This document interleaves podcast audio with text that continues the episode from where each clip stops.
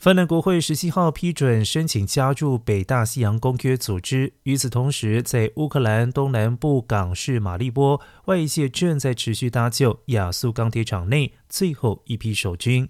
而在前一波行动当中，已经有两百六十四名军人撤离。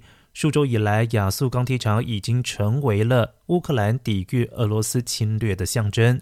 约有六百名乌军藏身在这一座工厂的地下隧道和掩体，死命阻止俄罗斯军队彻底攻占马利波这座战略港口城市。乌克兰副总理韦列舒克表示，正在撤离的进一步阶段做安排。俄罗斯国防部则是宣称，亚速钢铁厂两百六十五名乌克兰士兵，包括数十名伤兵，已经投降。